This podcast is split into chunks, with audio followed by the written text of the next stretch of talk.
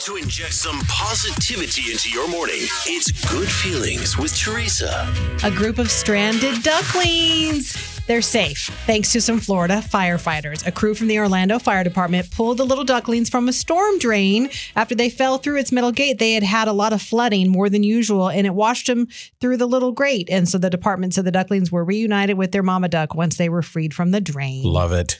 And a World War II bomber jacket is back in the possession of the family of the man who originally wore it. So, what happened was more than 60 years ago, there was a man who found this jacket left behind in a Tacoma, Washington bar. It sounds like it was one of those things where, like, it sits in the lost and found for so long and no mm-hmm. one ever claims it. And so it's like, well, it's a good jacket. So, this man who found it at the bar gave it to his little nephew. And this little boy, he said he wore it his whole life growing up. And he always had the intention of someday I'm going to figure out who it belongs to. Wow. So 60 years later, he has finally located the family. And Terry Sargent received the package containing this jacket at her home in Arkansas earlier this month. And she said it felt like her dad had come home. It was his jacket.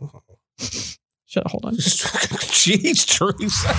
Chris, you're the worst. I know, seriously. Okay, I'm not going to cry. I got it. I held it in. It's Rocket and Teresa on Mix 93.3.